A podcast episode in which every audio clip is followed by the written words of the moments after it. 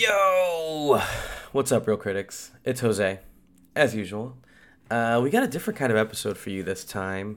Uh, it's a little weird because, um, as two grown ass children, we unfortunately have been so dang busy with adult stuff, you know, like working and uh, sleeping and uh, wedding planning in John's case.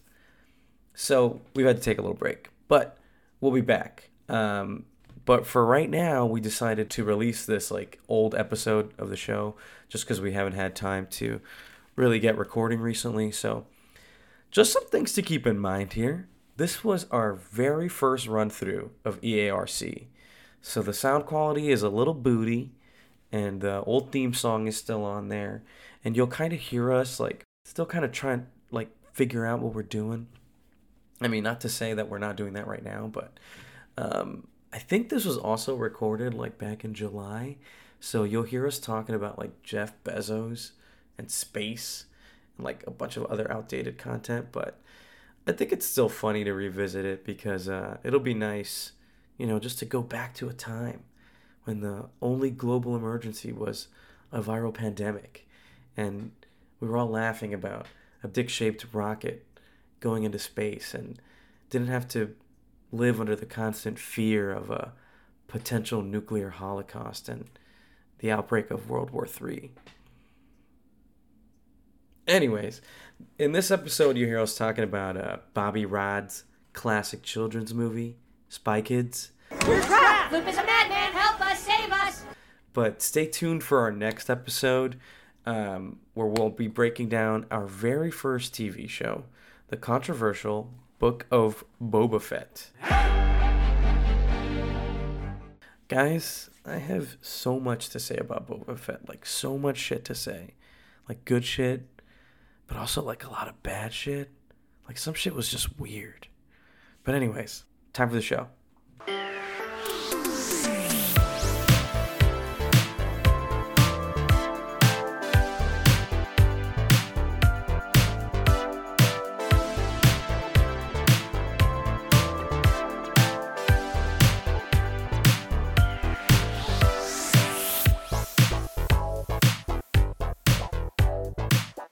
I needed like I couldn't think of something to put in the background. So mm-hmm. and on Hulu, it's like one of the things that they're always advertising. So I was just like, let me turn on Family Guy. Yeah. Instantly fell asleep. Yeah. I just fell right asleep. I think I definitely I in college just would watch it to fall asleep. That's Yeah. one of those shows. It's well because I think it also programmed us to fall asleep because it would come on so, late, at night. Yeah. and I would like with my little like like box TV in my bedroom. it Yeah. was- It, was either South Park or Family Guy that we would turn on super late at night to fall asleep Yeah. to. You know, and then and then if you were lucky, you would wake up in the middle of the night and Girls Gone Yeah. Wild commercials were playing. Yeah, yeah. oh, Big time. Man. Whoa, what's this? You're like, hello. I always wanted to call that number. I never did. what number? I, I because remember they would give you like a number to like order all the call it VHSs now. because they I were bet, VHS. I bet it's still around. Just call it now. You could just Google the whole video. I'm sure I can just torrent it. Yeah. Yeah, like down, download it off the interwebs. yeah, exactly. Yeah. Yeah. If only it was that Um, easy to see naked girls, am I right? Yeah, it's uh, man. So it's so hard. Yeah, man. It's so hard to see naked girls.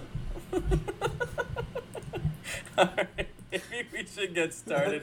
There's no good transition from talking about that into getting into the episode. what are you talking about? Tons of naked girls in this movie. Alright, let's start it now. Ready? What's up, everybody? Welcome to Everyone's a Real Critic, where we break down your favorite movies and analyze the critic and audience score on Rotten Tomatoes to figure out is this movie really good or really bad? At the end of the day, it doesn't even matter because everyone's a real critic. Be sure to follow us on our social channels at EARC Pod. I'm one of your hosts, Jose Garcia Chow, and I'm joined, as always, by John Wolf. John, what's going on? What's worth watching this week, man? What's going on, Jose? Good to see you, as always. Very excited to talk about Spy Kids today, man. Great movie. But I will tell you, what I've been watching this week. It hasn't been too much TV or movies. I actually have just been really excited and been doing a lot of watching of this private billionaire space race contest. Did you did you see uh, Richard Branson and Jeff Bezos? Oh yeah, of course. Uh, The whole the globe saw Yeah. dick measuring. Oh yeah, I love that dick measuring contest, and and quite literally Jeff Bezos is, um, you know, going ten more miles into near space and then uh, doing it in in a huge penis. I liked it. So so wait, he went ten miles further than Richard Branson In yeah yeah like in the orbit. into near space. Right. Wow, I didn't know that. I thought they were both like barely made it out of the stratosphere or whatever sphere it is that envelops the globe, and they were just like, did it. yeah, the foreskin f- sphere is probably what that one is. Yeah. Yeah. It's all dick jokes. It's all dick jokes when your rocket ship looks like a massive. Yeah, I, I'm excited to see what the next one looks like. It's, do you think it's going to be longer? It's just going to be like two balls fly up into space? I yeah, so you, I, that's what I was gonna say. I hope that they include some balls this time. It's, it was like just a dildo going up into space. I want to see some balls. Who doesn't? Am I right? Like that's the most attractive part of the male body, if I had to guess. It's probably just the dick. I'm pretty sure that's what attracts every woman. You know. Mhm. Yeah, that's Uh, that's immediately where eyes go for sure. If I had a dollar for every Yeah. time I was walking around and I noticed someone's eyes just drifting down towards my zipper, I'd be a billionaire. Uh-huh. I'd be in the space race. Everybody listening wants to be you right now. I get that all the time. Every every time you're walking down the street, you just catch people. I can't even go outside anymore. Oh, it's probably because you always forget to put up your zipper, so your dick's just hanging out. Yeah, or, or I just forget to put my pants on. Yeah, just walking around with that pants on. just walking around with your dick Yeah. out. No, No, but this is a real question. This had me thinking Okay. like all of the the space race and all this stuff, and I've asked a few a few people this question already. But when Elon Musk takes us to Mars, who are you bringing with? Assuming we're also invited to the Mars repopulation, but like Elon Musk asked us to come along. yeah, he's like, hey, John Jose, let's go to Mars, and we need to repopulate humankind. Who are we bringing with us? so I have to bring somebody that I will impregnate. You don't have to. become- You don't have Oh, to I do that. Just I, I just have a plus one. Yeah, you. Well, see, now this is a good question. I almost looked at us as like the. Uh, we were almost the matchmakers. We were we were the scientists who are now going to create like the most perfect humans on Mars. Because Okay, like okay, okay. I probably wouldn't if I needed to repopulate humankind and I wanted to make the best humans possible. Probably not going to use myself. Me neither. I'm, I'm I'm, I'm like, why did they invite me? And if they bring me, I'll tell you who my plus one is. Okay. I'm bringing a dog. A dog. I'm bringing a dog. I'm. I don't know if You you know got what? the gist of the Can question. you imagine? I'm taking a question. I'm going left with it. Yeah. My plus one is gonna be a puppy. So no it's gonna be humankind. The only dog on Mars. Yeah, that's dumb. That's dumb. I'm That's I'm thinking dumb. The Rock. I'm thinking Beyonce. That's okay. Okay. I mean, obvious choices, John. I'm thinking like also very athletic people, but where I was getting stumped. So like Giannis or something. Oh yeah, or like Simone Biles or like someone on the women's soccer team. I guess that Any would help curb the human race to not be as absolutely dumb as it is right now. So, if I'm gonna play into your game, I choose Jason Statham. Jason Statham as your smart person. Just my person. Oh, okay. Cool. That's cool. He doesn't. He's not exactly a genius or anything, right? I think he's just. We need more um, kick-ass, short, bald men around. So, actually, we're talking about Jeff Bezos. I take all of that back. We need less kick-ass, short, bald men around. All right, we'll think about it. We'll think about it. yeah, we'll think What, about what have you been Back to it. So- watching? It's probably not been Space Race, obviously. No, it hasn't. It's so I I you know I, I sometimes I just wanna some some feel good comedy, man. So I've been watching some. I think you should leave with Tim Robinson on Netflix. Have you ever seen this? Yeah, I've, I've seen I've seen a couple of the clips. Yeah. I I'm in love with this show. It's an absurdist sketch comedy show that makes me laugh harder than most things ever have. Like I, I every episode brings me to tears. It's so funny. The only bad part is there's only six episodes in this in this season, and they're all 15 minutes long. So I watch them in one sitting, and I've watched the whole season like two to three times. Really? Yeah, because oh, dude, you have to watch the Detective Crashmore episode. It's episode three. Okay. Um, as a fellow action lover, Yeah. I know you would love this. Yeah, you big would love action this. guy.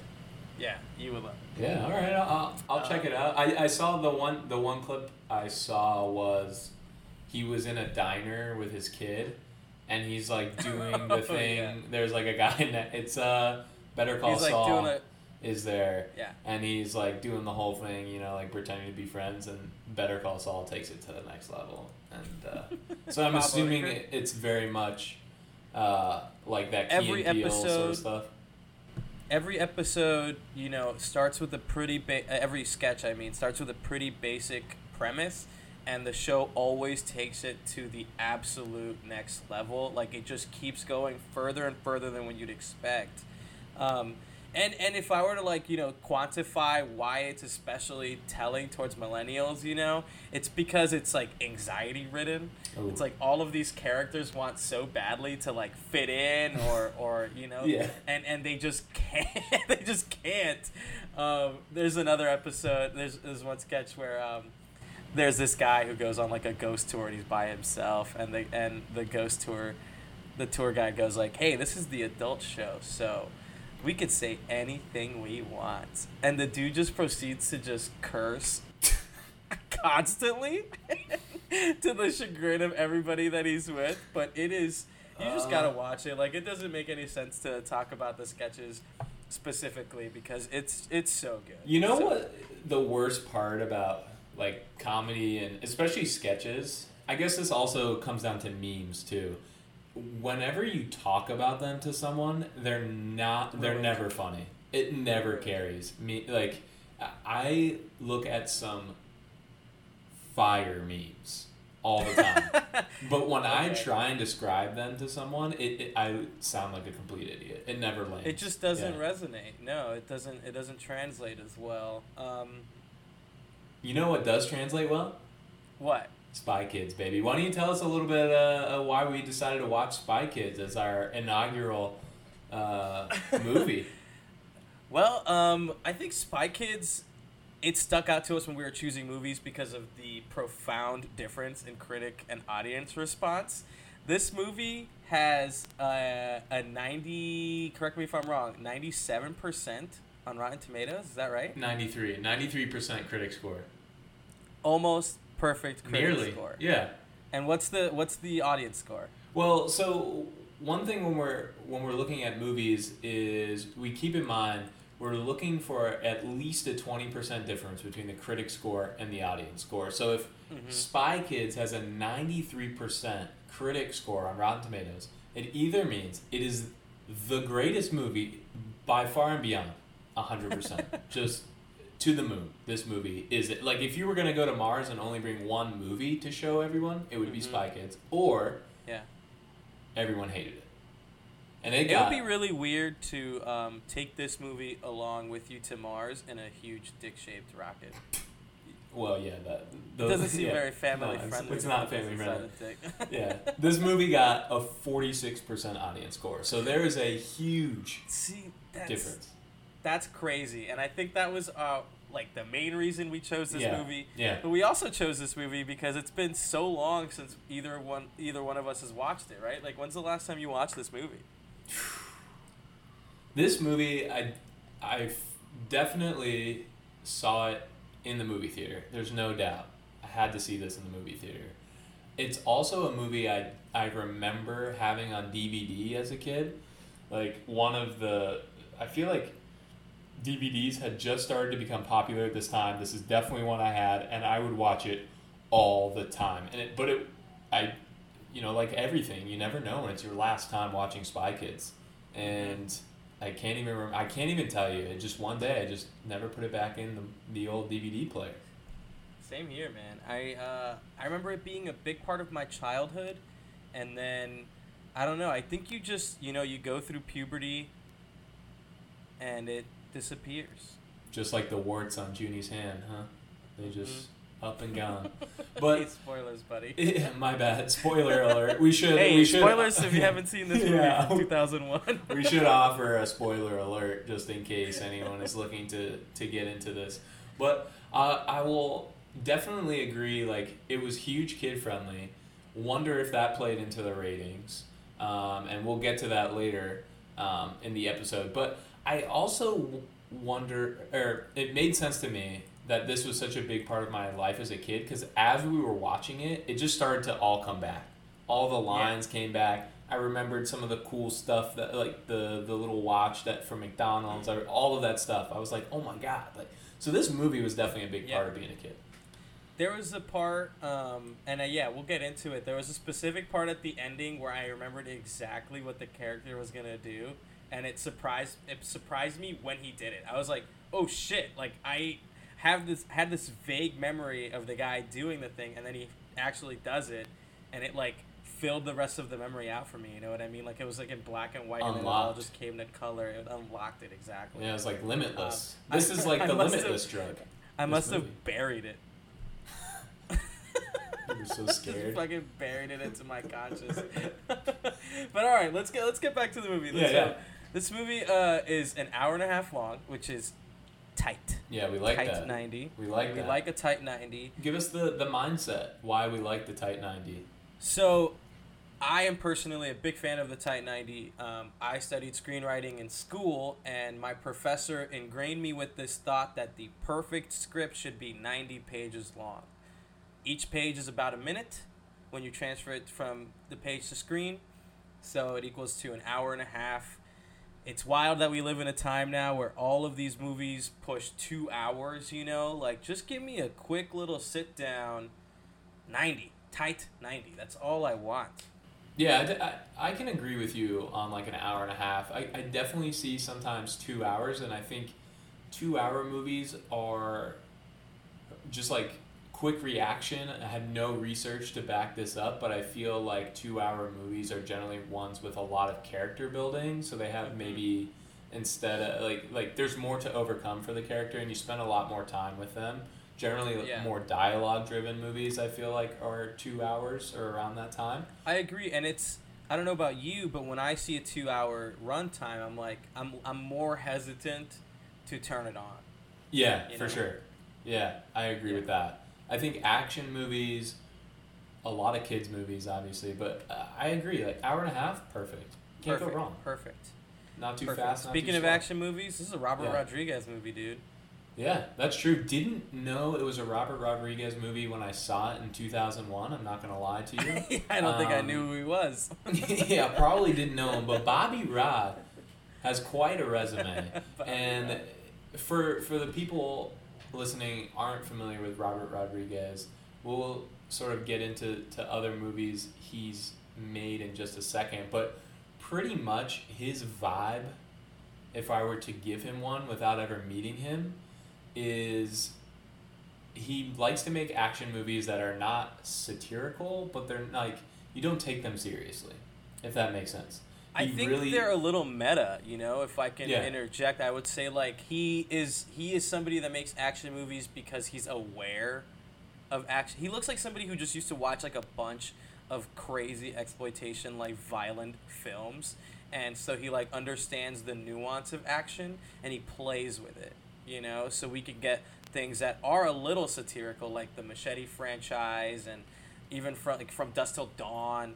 But then he turns around and he can do some pretty serious stuff too, like Sin City. You know, like Sin City is awesome. Yeah, yeah, no, and and I think what I like about his movies, they are mostly action movies, is it's not super unrealistic either. Like there are moments even in this movie where Junior Carmen punches something and they like shake their hand. They're like, "Damn, that hurt." Like, Yeah, yeah. Like I mean, it's pretty unrealistic that two kids would get on a rocket ship, but it's like grounded enough to where you can suspend your disbelief, right? exactly. Yeah. He over I mean, he makes pretty solid movies. I feel like they're generally not received very well critically. this might be his highest rated movie.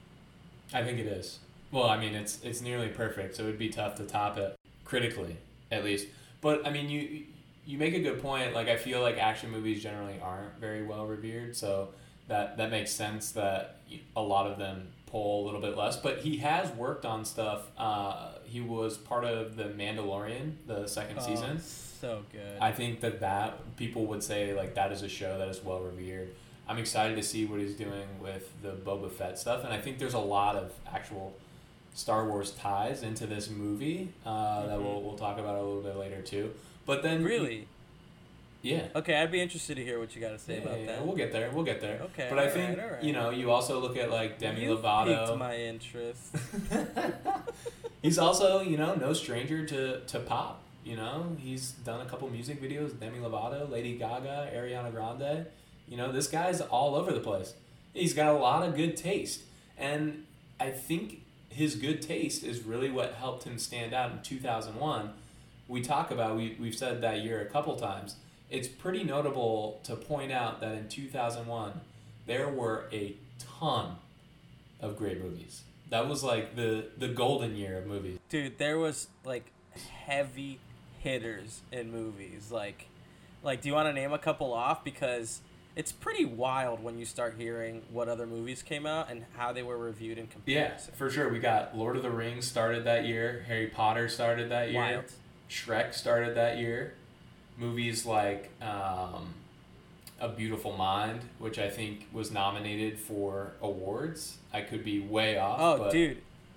Ocean's, Ocean's 11, 11. Ocean's 11, the Soderbergh movies. So yeah, good. yep. So good. But also, dang, Lord of the Rings and Harry Potter, like huge franchises started in 01. And then this, I mean, this was a franchise too, but Well, obviously not as uh, successful.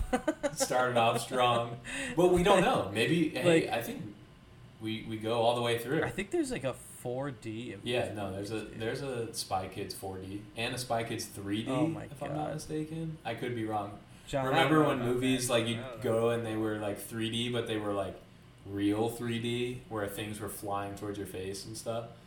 Oh, like every every yeah. ten seconds, something else would come at the screen, like Yeah. a hand or like, yeah, like a little drop or something. Good times though. Good times though. So we talk about these other movies like Harry Potter, Shrek, Lord of the Rings, like Ocean's Eleven. What's crazy? None of them as highly rated as Spy Kids, and I think that Not even Lord of the Rings. Not even Lord of the Rings. Ninety-three percent Spy Kids. The only movie, if I'm not mistaken, that year that got better critic rating was Monsters Inc., which I agree with. But as Monsters Inc. again, you can have the same conversation. Dude, that means that this movie is. That means that Spy Kids is better than Lord of the Rings. Critically, yes, and that's why we're here. We're here because everyone's a real critic. Am I right? We all just need You're to right, give. nobody's wrong. No one's wrong. Uh, but we're But right. Sometimes the audience is right. well, you know, it's it's hard to quantify what makes a movie good, what makes a movie bad. The, I, I think this is a good comparison because, dude, Lord of the Rings is better than this movie. No doubt. Yeah. I think all the Lord of the movies we just mentioned are better than this movie. Easily. I mean, yeah. I, I, I don't know. Do you think Shrek is better than this movie? Yeah. Well, you're right. Shrek is love. Shrek is life. So, um, I'm like, did you expect me to have a longer answer? Like, did you think I was going to mull it over? Yeah, Shrek's better than this movie. So is Shrek 2. no, I completely agree. I was uh, setting you up there. You thought I was going to say no? Oh my god, what a hill to die on! Oh, jeez. All right. Well, like, remind me what Spy Kids is even about. Yeah, yeah, yeah, Spy Kids. So, if you've never seen Spy Kids before, um, what are you doing? Get in there. Go watch it. What are you waiting for? Yeah, I mean, I mean, you're you're you're 20, 20 years too late at this point, so um, no better time. Dude, this movie's 20 years old. This movie is twenty years old. That's crazy. yeah.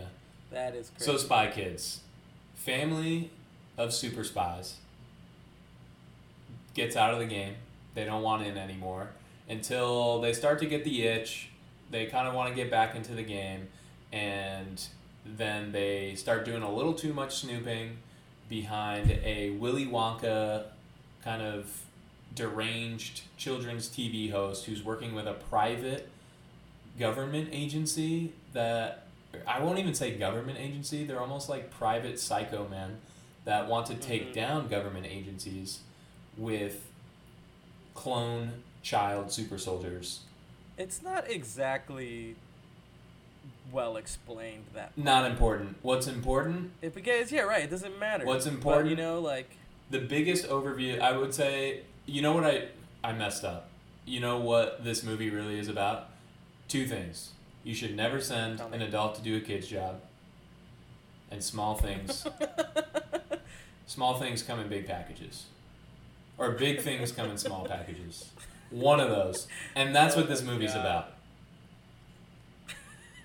Okay. That's it.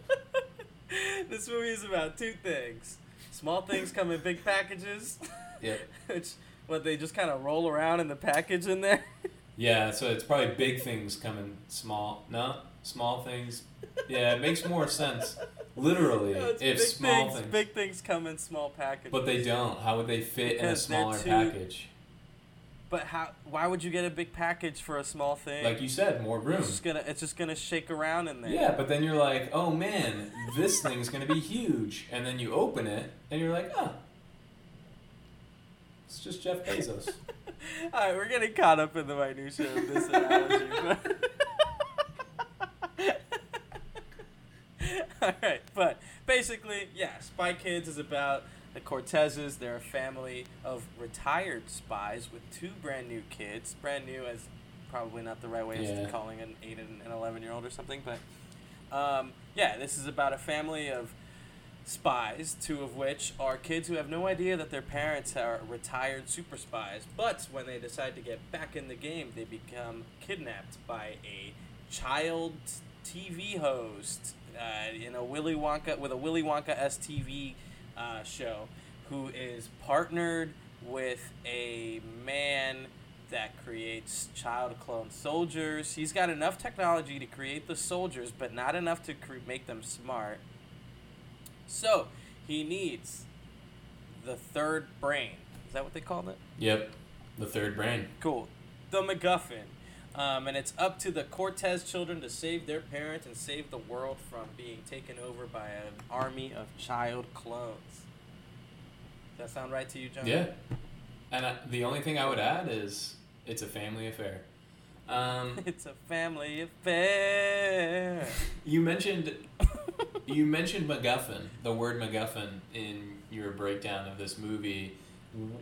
I want to move into, and, and we've sort of talked about it, sort of this concept of why we're even talking about this movie, right? Is just that the critic's lens and the audience lens, though they're watching the same movie, tend to come at absorbing movies or, or deep, taking them in and, and, and real man i can't even speak right now but critics and audience seem to be watching the same movie but reviewing them differently so by mentioning Mhm. macguffin that seems something that like a critic would say what are what are some other things like when when we're reviewing movies that we look at First of all, thank you. Um, I am a real critic, so I use terms like I use terms like MacGuffin and pacing Sure. and narrative. But you know, you're right. Like it's it's different. A I feel like a critic looks at this movie and he thinks about you know uh, he thinks about it for lack of a better word critically. There are certain parameters that critics look like that makes a movie successful. When I think that maybe audiences look at it as a whole, you know, was it entertaining? Which is why we talk about this, like you said. So when we look at movies, what we're trying to do is take all of that into consideration. We're going to talk about, yes, pacing. Um, is the movie way too fucking long? Um, is it is there is the narrative good? Does it have like cohesion in the story? Do we know what the hell is going on? Is what an audience member would say. What about characters and dialogue? Do I give a shit about them? And do they make any fucking sense? E- engagement too. Is that's also drives a successful movie. Did you pick up your phone? Did you think twice about going to take a piss real quick? And you know, and then there's one thing that we also add into these movies, and, and that's uh, does do you need a juice boost? The answer is Yeah. always yes That is true. and everything is better with a little bit of sauce. A little bit of that know? juice. So, uh, did you did you uh, partake in a little juice while we were watching this? And if so, what was it? Yeah, I mean, we, we, we watched the movie together, so I think I had. I hey, I'm doing I'm, I'm doing this for the oh, okay. Uh, Yeah. yeah, I did. I, I think I had a couple beers. Um,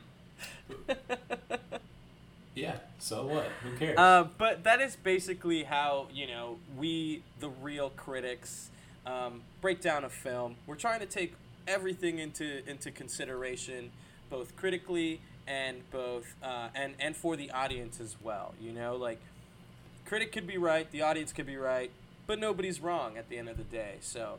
Um, yeah, and it's not rocket that's what we look science. for. You know a movie's good, you know a movie's Yeah. bad. It's not rocket science. It's not rocket science. It's not Bezos' dick, you know. So, um, What is that? anyways, uh, what did uh, what, what did you think of the movie, dude? Dude, I, I really liked the movie. I think starting off in the movie itself, I mean, from from the get go, I loved the setup. Like we're sort of zooming in. We're on this beautiful coastal house that is in the style. Of, it's it's a mission styled house. It looks straight out of Southern California or Central America. You're zooming in, but it's on like San, it's in Santa Monica or something. It totally is out of place, but I love it's I love it. It's like it sort of encapsulates the whole movie. It's just like this giant thing is so out of place, but it's so charming. It makes so much sense, and I love it. I'm here for the whole thing. The story Yeah. that um, Ingrid Cortez is telling baby Carmen as she goes to bed. First of all, Carmen asks for the story, but then doesn't know the end. Like, come on, you you you're like telling Yeah, the same see, story again, and then that's- you, you don't know the end. Anyway, maybe that's just like a typical tween thing. Maybe I, maybe I did the same thing too. But the story, and it's not even a good story. no, the story sucks. But this, the ending sucks. I will say the beginning Yeah. is really cool, right? Like you're getting a little bit of feel for for Gregorio and Ingrid, the two parents, right? Like a little bit of their lifestyle, how cool they were, how cool it is Yeah. to be a spy. You're like immediately brought into this spy universe, and It's charming. charming gadgets, fake mustaches, kissing, explosions, marriage, helicopter, jumping off a cliff, parachutes, speedboat races. Like, that's the life. I loved Yeah. it. I agree. I agree. I really enjoyed.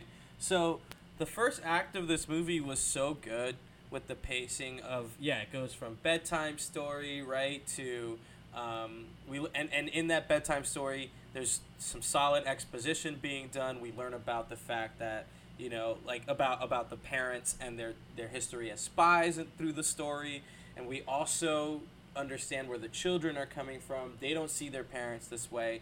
To to Carmen, it really is a bedtime story. Um, which is great setup, you know. And then immediately after that, we see a little bit more of what the parents are actually up to. They got those sweet gadgets in their bedroom. Yeah.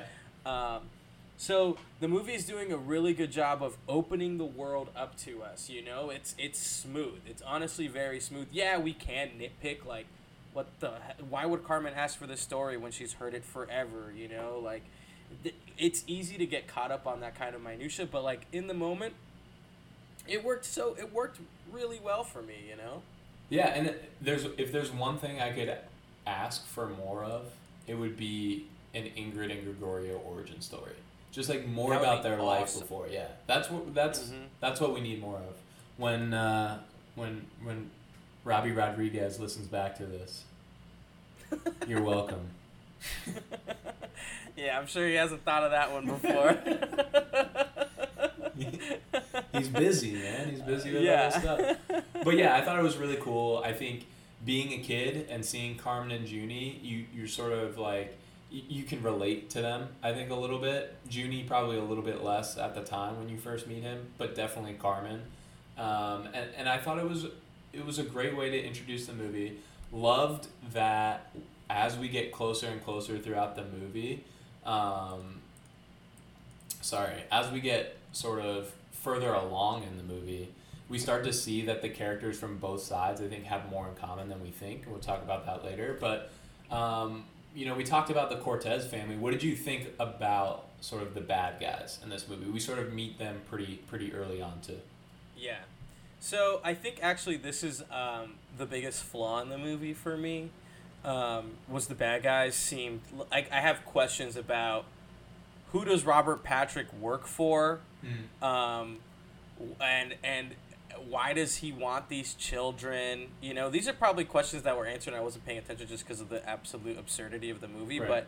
But this is what I was left with is like, who is that guy? Why did he contract a children's TV host to create uh, a weapon for him? He was surprised that they were clones, that they were child clones, and then it seemed like um, the uh, what's the name of the guy who plays Monk? Minion. Oh, Tony Shalhoub. Yeah, Tony Shalhoub has to kind of like, hey, well, check it out. These are the kids of the prime minister of this co- uh, of the president and the prime minister of this other country. So then he's like, oh, cool, you know. So I think, yeah, that's like the weakness of the movie, but it's also not what the movie, what matters to the story. What matters to the story is the relationship that Juni has with Carmen, the relationship he has with himself, you know, him overcoming his insecurity and learning to find out what his strengths are, um, and and the two of them working together to save their parents, right? Who also, again, if we're gonna get real nitpicky, the parents seem like the worst spies ever. Yeah. they just get caught Terrible. immediately in every trap, and their children just go right past those sharks. They don't even get. Nobody even notices that they're at the fortress. You know, they slide in and out of places. They run through that department store, and nobody sees them flying around in jetpacks. You well, know, no, they changed. Oh, you're right. Oh, I forgot. They put on disguises. Yeah. They just Juni decided to dress like a like a like a like a circus ringleader and walked out of there completely inconspicuously. But you know, again, these are things that we can nitpick. Overall, though, it works. It works so well. Yeah, It was I- a lot of fun. I have a couple of big questions about this one. I, I know, like you, you said, nitpick, but come on, how did Tony Shalhoub, who who plays this guy called Minion, and Floop, played by Alan Cumming, how did a children's TV host and a psycho scientist become friends? Like, how did that happen Yeah. in the first place? I- That's what I want to know. I don't know. And so Do you think there's just like a weird bad guy conference that they came together and they were like, "Hey, what do you work on?" He's like, "Well, I'm actually kind of into like kidnapping spies and then like changing their faces with this clay that I use with my hands. Check it out. Makes a quick clay of Tony of Whoa, Minion, cool. and that guy's like, "Whoa, cool! I'm really into building children robots." And then he was probably like, "Whoa, that's kind of weird." He's like, "No, no, no, no, no, no, not the No, weird like- kind, the kind that kill people and take over government agencies." And he's like, and then Floop's like, "Oh yeah, that's totally cool and normal. We should connect sometime. Here, follow me on LinkedIn." And then that's sort of how it happened. Yeah, in my mind, Floop was like, "Oh, you make children? I need children Sure. for my TV show." Yeah, build You me an oh, audience. Oh, you can create mutants out of people. I need cute mutants for my TV show. If I design them, can you just you know like make their faces all weird? There's nothing Absolutely. cute about the the Fooglies. and Tony Shalhoub was like, "Hey, you make it out of clay." I'll make it out of a real person. exactly. it makes, it, again, these are things that don't make sense. Like, why does Machete have a child-sized jet on the roof of his gadget Well, store? We'll, uh, yeah, we'll get there in a second. But Okay. also, how do thumb thumbs pick anything up? Come on, they're made How of do they thumbs. pick anything up? I don't get it. And and I think the joke there, and I was waiting for it the whole time, was for somebody to be like, "Oh, you're all thumbs today." That's an appropriate response. But I also, uh, more serious note, you were I mentioned this earlier. When we sort of start to meet the kid clones, we're we're seeing the the creation of them. No brain, right? Uh, it it brought me to thinking, wow, Star Wars. Like the the Why? as you mentioned, Robert Patrick or Mr. Lisp, as he's known in the movie, who doesn't have a lisp. That was the most disappointing part of the movie for me, honestly. yeah, what the hell? yeah, that was such a tease. So many missed jokes. Yeah, and a better bad guy if he had a little lisp. Not that there like there's nothing wrong or funny about having a lisp, but sometimes there is. Um, I I think the Star Wars stuff is totally like when the Republic goes to the well, we're gonna lose a lot of people here, or we're either gonna get a lot of people here. Um, when the when the Are you about to hit us with a with one of your famous Star Wars hot takes? No, I'm not. Okay. Not not this That's time. another- Another, episode. another Yeah, we'll save it for an episode. but the the bad guys in Star Wars essentially go to this alien planet, um, and they ask those people to create them an army, and the army they create is a bunch of the similar looking guys. They're all actually based off one person's DNA. Um, Uh, I think the word you're looking for Clones. is clones. so they're literally clones, just like in this movie. The the word is mentioned, Okay. clones. And they don't think for themselves, they only follow orders. Like, you know, perfect sort of situation here. And the plan for these clones is to take over other worlds in the movie. And in this movie, the plan for these clones is to take over other government agencies and, and, and really just have like an army of their own. Um, Mhm, So I think it was a big Star Wars tie-in. So that's a parallel. Yeah, and I think a par- similar parallel. And there's a lightsaber in this movie. there is. That's true. That's one of the cool gadgets. What was your favorite gadget in the movie? Um, I, I, dude, I always wanted that submarine. Yeah. I thought that sub was so cool when I was a kid. Um, just cause like there's that scene where Juni is like bored in there, and he's like playing with all the stuff, and there's like somewhere you could take a nap and stuff. I'm like, that seems like the fucking best. When I was a kid, we we John and I are from Florida, so there's you know we're so close to the beach. Can you imagine just getting on the, a submarine like that and just like bailing? No, It sounds so great. I can't because it's not real. The one thing I Thanks. really enjoyed was the fast food, the popcorn packet fast Uh, food where they throw the- it in the the microwave. branded? Yeah, The branded fast food. yeah. I think if I was able to make any fast food, Oh, where to begin? where do I start? It'd probably be Chick. You want that- Probably be Chick Fil A.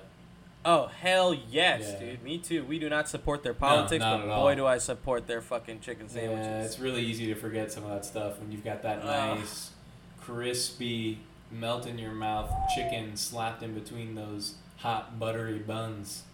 This is probably a good time to tell the audience that we are sponsored by Chick Fil A. Give us a call. that that lemonade, dude, and that that the crushed ice, so good. Maybe we should just do a Chick Fil A podcast. Do you want to just put this on pause real quick while I order some Chick Fil A? Yeah, no, go ahead. We should probably All do it right. next time. Eating Chick Fil A. Um, yeah, I'll just munch ASMR into this microphone. Mm, that's what we need. Just four podcasts in one. Um, yeah, so like getting back to the movie, I think we talked about some of the gadgets. Like that's that's part of the really fun part here, and I think where the gadgets get made from. Actually, we learn all of them are all of them made by one guy who happens to Machete. be Gregorio's brother, right? Machete. That's right. You're damn right. The one and only. Big, Machete. big reveal here, and I think the introduction of Machete definitely. You mentioned the third brain, which moves the plot forward, right? We learn about the third Yeah. brain when Juni and Carmen are on this remote island making fast food and hanging out in bungalows. They come to learn of the third brain, and that's where they get hit by the second crew of bad guys. Yeah, that might be for me the weakest writing point of the movie because the bad guy literally says, "Where is the third brain?" and then Juni like bumps a table and then the third brain just comes out of the table. A little convenient, but it's a MacGuffin, so who cares? Right. It's a super weak one. It just had to get them all together, you know? So Mhm. they go on, you, you mentioned this, they fight, they get the jetpacks, they end up in a a clothing store, they quickly change, they lose all the bad guys. Really cool. Which can I scene. pause for one Yeah. second? Love that Yeah. action scene. That scene is so cool with the jetpacks and like flying around, and she drops Juni. So well done. Even in two, 20 years later, I thought it held up.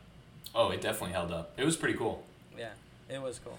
anyway, so they get that, and then we finally move forward a little bit more. Another way to move forward is we are introduced to the estranged brother of the Cortez family. Yes. The what what I think happened between Machete and Gregorio is what we're supposed to believe would happen to Carmen and Juni if their relationship were to, to sort of stay the same. Exactly. So we we mentioned the gadgets. He is the gadget maker in a very inconspicuous uh, facility named Machete Spy Gear. Is that what it's called? yeah. not me though. Not a spy. Yeah, no. He's out of the game. Not me. Out of the game. I just make I just make the stuff. Machete spy gear. Machete Spy Shop. Sorry, um, and he we were supposed to believe that he was living off the grid, um, and and this is sort of you mentioned.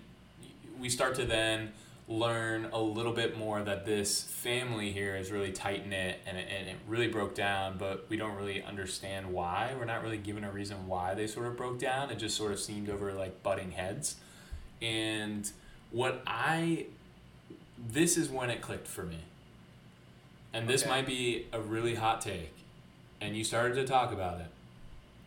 I think this entire movie was a training mission for Juni and Carmen. all of the gear, Like all- all of the gear is like specifically built for kids.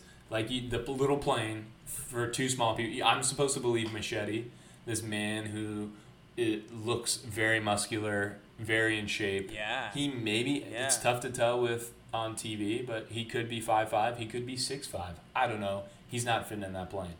What does that have to do with his intelligence, John? Nothing has to do with his intelligence. I'm just saying, like, why would he build such a small plane if he wasn't going to be able to fly it? Oh, you know. oh, oh, okay, okay, sorry. All of the bad guys in this movie are dumb, which is probably what you thought I was going for. Um, I can also see where you're coming from with this hot take because everybody that gets taken are also like they're on they, they're previous, Related. Uh, yeah, they're all like in um, Ingrid and Gregorio's team, you know, Right. so it's like very convenient for them to be taken, um, including including Minion. Used to work with Gregorio. used to work with Gregorio. The woman Yeah. that uh, Juni set her hair on fire with the jetpack also worked for the same team. How she didn't lose her face, beyond me. It's special fire. So I'm all in. I think it was just See, a training mission. just this just plays into your into your theory. Fake fire. It's fake fire. You're right. It's fake fire. Thumb Yeah. thumbs. Come on. they Come on. It was all and I you know, they probably do this to all of the child Yep. spies. Like do you think do you remember um I think the giggles have like in the second movie there's like another pair, brother sister pair of spy kids. Um, and I think they might be Mike Judge's kids or something in the second movie, but they also are pretty adept spies when they get lost on the island of the toys or whatever the fuck. Like, what if they all get little, um, uh, yeah, they all get these crazy spy missions for their first go around. They just kind of throw them to the quote unquote wolves to see what happens. I mean, you think about the training that they went through every day. We we see Yeah, this early already on. yeah, trained. they were they did monkey bars every morning. What I assume, Mm-hmm. Junie chucked a three pound weight very far, much further than I could at now, and he did it as a six year old, seven year old. I don't know. Then yeah, yeah, with Butterfingers. yeah, with band aids on his hand. Butterfingers, exactly. Like, everything in this movie to me screams. And just like like you said before, the parents, super spies. Come on, please. Not in this movie. No, they fall for everything. But, you know, at the end of the day, like, it's a children's movie. It's for kids. It's going to have these flaws. Overall, though, they're easy to overlook because, dude, it's a solid family movie. Yeah. You know, it's like it's like a family movie that melds together like uh, James Bond Yeah. and every other awesome action movie you loved when you were a kid. You know, it's it's so great. Yeah, I love this movie. yeah. It's it's pretty meta. It's a it's a family movie for families. Am I right? Like that's the major thing. family for families. So And, and you know what, John? You don't turn your back on family. Hell no. This this movie definitely lives life a quarter mile at a time. Um, Oh, for sure. Yeah, you mentioned James Bond, definitely a super satirical like spy movie on James Bond. We mentioned a family movie for families, and like at the end of the day, that ended up being the major theme of this movie. A family that comes together, they get stuff done. Any family that comes together can get anything done, is what we're supposed to believe.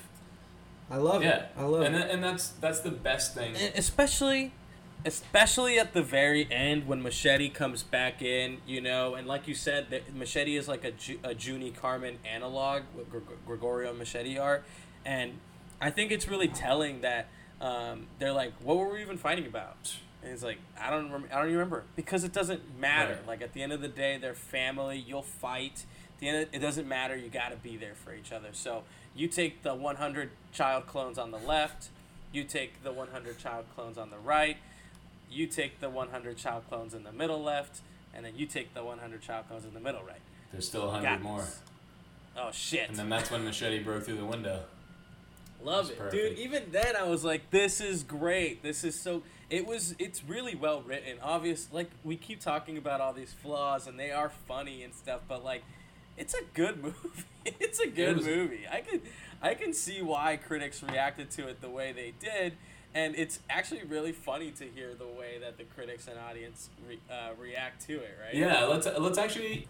Now that you were talking about it, I think like let's let's just jump into a couple of critic reviews, and and that's why we're here, man. We want to hear from That what the critics want to say, what the audience had to say. Like, let's sort of get into it. You uh, let me hear. I got one right here.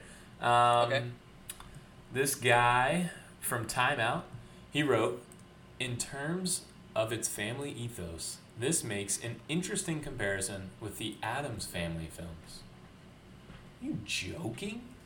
What? There's no way. This is nothing like the Addams family. There's no one that is a rug that walks around. These are super spies. They're not vampires and monsters living in a house that have to like. What is the point of the Addams family? They're like burying their uncle, or their uncle comes to visit, or something like that. This is completely. The only thing that's the same is because they both have families involved. That's that's the only thing. That's literally the only thing that they have in common is that there is a family in that movie Yeah. and there's a family in this Yeah. movie. Actually, you know what? I'll give them. I'll give them that they have a misanthropic uh, daughter in both of the movies. That's true. Little teen angst. But I mean, other than that, that's a that's a completely different movie. I what, who did who did you say wrote this? Uh, this? I I didn't. Are we doing Nate? I didn't. well, I think the guy that wrote this is Derek Adams. No, it's not. Is it? Oh so I God. think he might be a little biased for this. You know, he's just kind of pushing the Adams Family train on us. Wow. He's just like, guys, do you remember my movie? Wow. Do you remember the movie with my family in it? What's crazy is I, I actually didn't even notice that, and you might be right. what if he was? that's all that guy's going he for. just goes on. every- He comments on every movie and compares it to his own family. it makes it interesting. He, he comments on a Fast and Furious Yeah. movie and he goes, "This is about family." Yeah. I remember a movie about. We did this once. Adams Family. We did this we did this. He, he breaks character. Damn. oh man. See, it's uh, I don't know where the hell that guy is coming from. Derek. oh my god! All right, do we want to do another one? Yeah, yeah. You you you Okay. go. You go.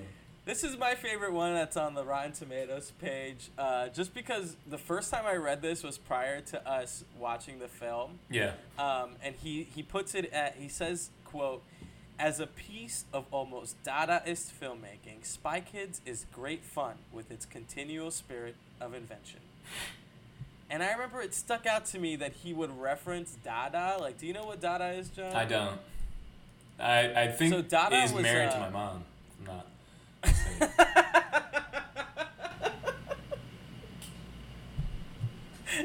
no. So, I mean, yeah, Dada is married to your mom, but uh, Dada is an art movement that was around in like in Europe in the early 20th century that basically was like a reaction to um, not just like shitty warship, but like elitism. Um, and so like the art that came out of it was very like either nonsensical or satirical or uh, self-referential. Um, And I remember when I first read that, I did not understand why anybody would use that term to describe this movie. But now that we've watched the movie, it makes perfect Yeah, it sense does. to me. Yeah. This movie absolutely references old action movies and turns them on their head, you know, like turns up the nonsense, turns up the silliness of it, and it's endlessly fun, just like that fucking Marshall Marcel Duchamp uh, toilet fountain. Have you ever seen that thing? No. Ah, it's just a piece. This guy basically took a urinal out of a bathroom, stuck it on, stuck it in a museum, and was like, "This is art now," and he calls it like I think it's called the fountain. Um, That's wild. That's like the banana that was at Art Basel that one year. Yeah, exactly. It's it's stuff like that, you know. It's it's it's like it's like painting a mustache onto the Mona Lisa, which I'm surprised did not happen in this movie. It could have. There were so many mustaches in this. There movie. were so many mustaches, and that sort of interesting point you make about the mustache is as we move over to the audience reviews, and I don't know if we mentioned the critic reviews. There were over there were 129 critic reviews on Rotten Tomatoes, um, and, and and I learned this. You actually taught me this that these reviews are not people that go on Rotten Tomatoes and type reviews always.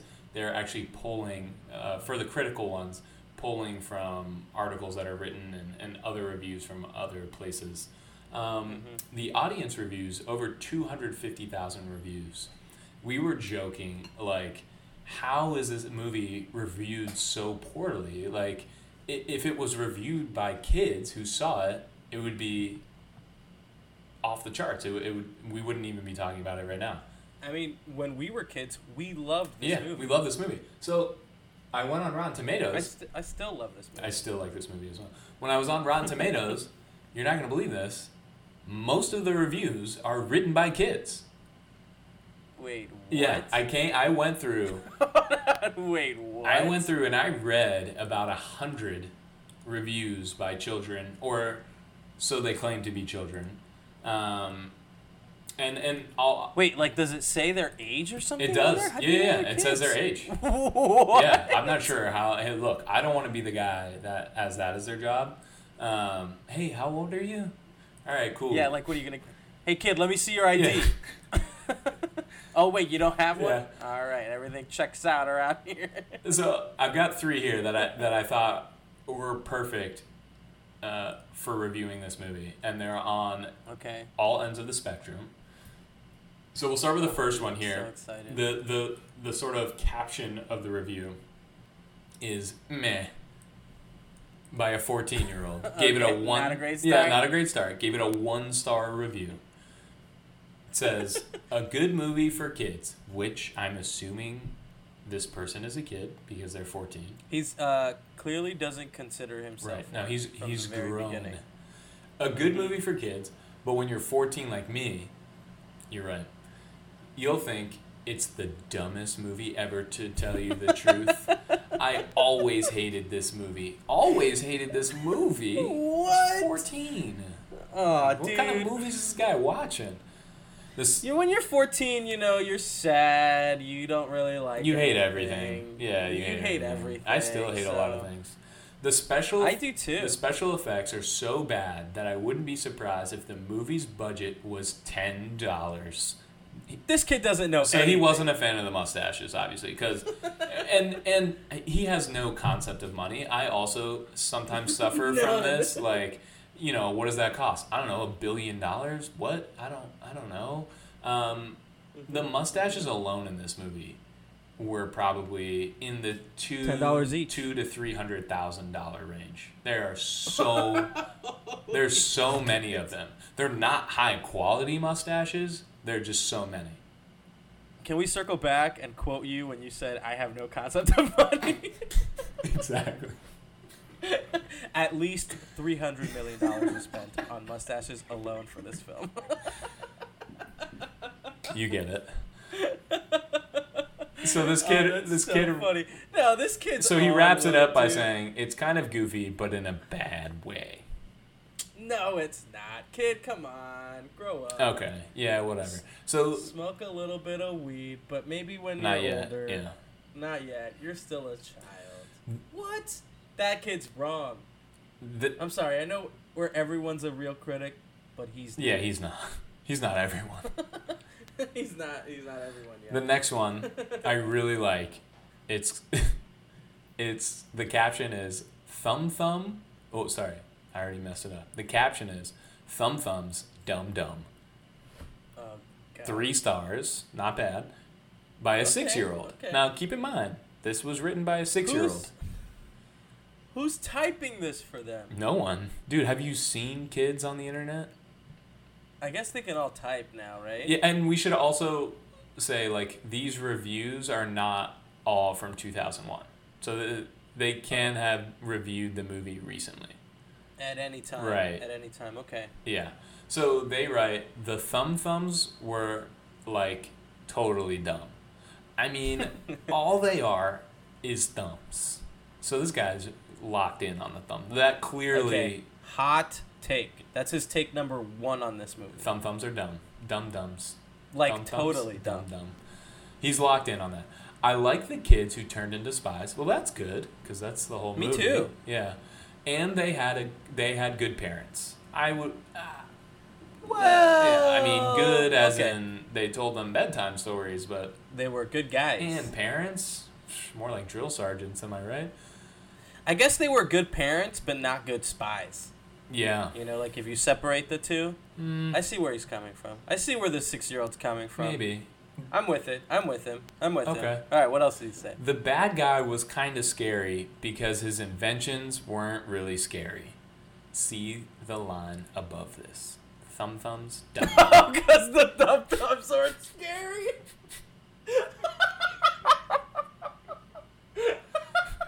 this bad guy was so this kid, this kid, six-year-old kid, did a callback to Yeah. his own. yeah. The, See? the bad guy was so scary because he wasn't scary. It, that says a lot. Like this kid's headspace is insane. He he is This really kid is smarter than the fourteen-year-old. Oh, come on. I like. I don't know kid. the This kid can 14-year-old, run circles around the fourteen-year-old. Oh, no doubt. All right, and so this was my favorite review, and Hold on, just one more, Oh, one okay. more comment Yeah. on this one. Not wrong. not wrong. No, totally. Not wrong at all. I think Not wrong at all. that review is pretty spot on. Pretty. I mean, why are we even doing this podcast? Let's hand it over to Thumb Thumb's Dum Dum. Am I right? We should get him on the show. Yeah, we should talk to him sometime. All right. No username though. No username. I know we'll never find the kid. Smart. I like. I love this kid even more. Now he's also like elusive. I know, right? We gotta find him. Dude, awesome. He lives off the grid. awesome. He probably lives somewhere like Machete. You know, he probably lives. What if? w- s- Yeah. three star Rotten Tomato reviews. That's probably where Absolutely. And the irony here is his username is no username. that would be wild. That's how. That's how streets ahead this kid is. that would be wild. Uh, so the last one, okay. which is my favorite, only for one line. This is my Okay. favorite one for the one line. So the caption here is awesome spy movie, five stars from a 12 year old. I really love this movie, and so does my family. The violence is always cartoonish, and the good guys always win. There is no blood and nothing terribly graphic or disturbing except for some mutated figures that may be disturbing for more sensitive kids. This is a sensible guy. Yeah, I mean, sensible kid. The Fooglies, or Fuglies, depending on how you go about it, they were pretty weird looking. Um, Dude, those things were straight up terrifying. yeah, they were. Could you imagine if you were saving your dad? If you were Juni in this movie, and then you found your dad looking like the cartoon you drew? That would give me nightmares. Yeah, they kind of gloss over that. Yeah. Um, All right. However, most six and up year olds can probably handle it. Uh, Clearly, because the six year old before had no problem. He didn't even mention it. that kid could handle anything. Yeah. That kid could handle going to space in a dick-shaped rocket. And then here's my favorite line right here. The only bit of language starts to come out as S dash dash T, but is turned into talking mushrooms. so he this is doesn't know. amazing. This kid He doesn't know. this kid is like the ultimate kid thing too though right like you think you're in you think you're in on the adult humor but you're really not because you're He's so like, off. shit. Talking mushrooms. talking mushrooms For what it's worth. There's a line in the movie where Juni is about to curse. He's about to say shit, and instead he goes shiitake mushrooms. Yeah, it was Carmen, right? Shiitake It's Carmen. mushrooms. Oh, okay. I thought it think. was one of- Yeah. I thought it was one of them. But who cares? It doesn't matter. But oh my god, what a! It's especially funny because the kid sounds pretty smart. Yeah, he does. And then You know? and then he wraps it up after saying shit but is turned into talking mushrooms. Says kids won't notice it, but parents and older tweens teens might cringe at the narrowly escaped swear word. Wow, All in all, great movie. I agree. I agree. dude, that was. I mean, these kids. Wow, this.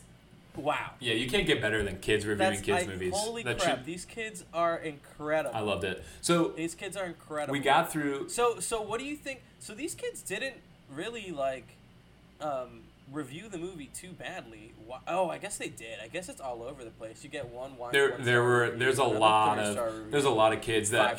The the major theme in the reviews was dumb. The, the kids thought it was dumb.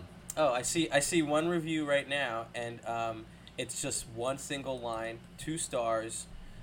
I think the writers were on acid. That person could be right. Thanks for that.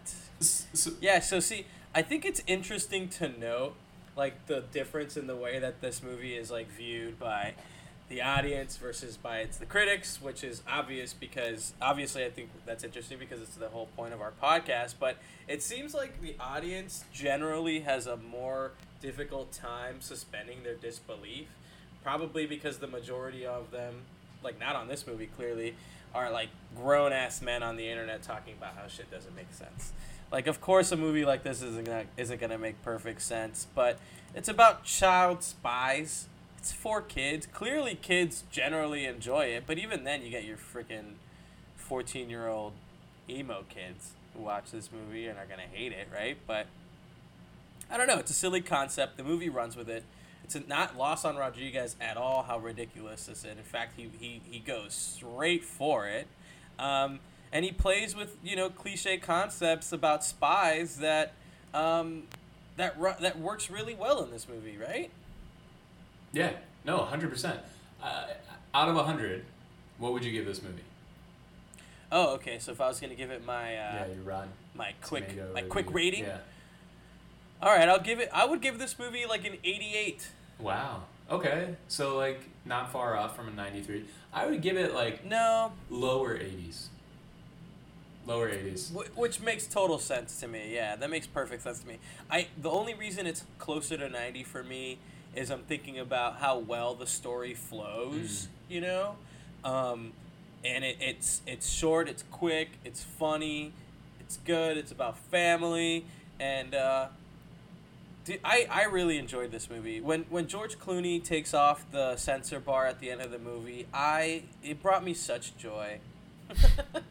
it was just so great.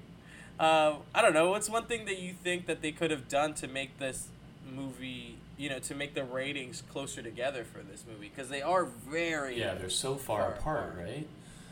Um, I think what they probably could have done in the movie to bring it closer together was to make the bad guys like uh, maybe a little bit more believable as bad guys because it almost felt like you you didn't really feel like they were going to succeed at any point like yeah they Yeah. made the clone but they were they came off as so incompetent in such a short time that maybe it just wasn't believable enough like the conflict wasn't believable enough because you were just I laughing agree. at that maybe that's one thing that that could have brought it a little bit closer together another one maybe is a, a weird twist that somehow floop is related to juni because they're dressed they're dressed the same when Juni changes into That's like his little bow tie thing. Floop throughout the whole movie is dressed like a circus ringleader or Willy Wonka, same kind of thing, uh, as he is yeah. the ringleader of this circus. Um, they both sort of struggle with being like neither of them want to be in on the action like Carmen. You know, both of them are more creative. They're more sort of reserve, but they don't want to be left out of the loop. So that's why I think maybe Floop and what? I was gonna say, I'm sorry. I think you meant uh, left out of the flu. Oh, damn it!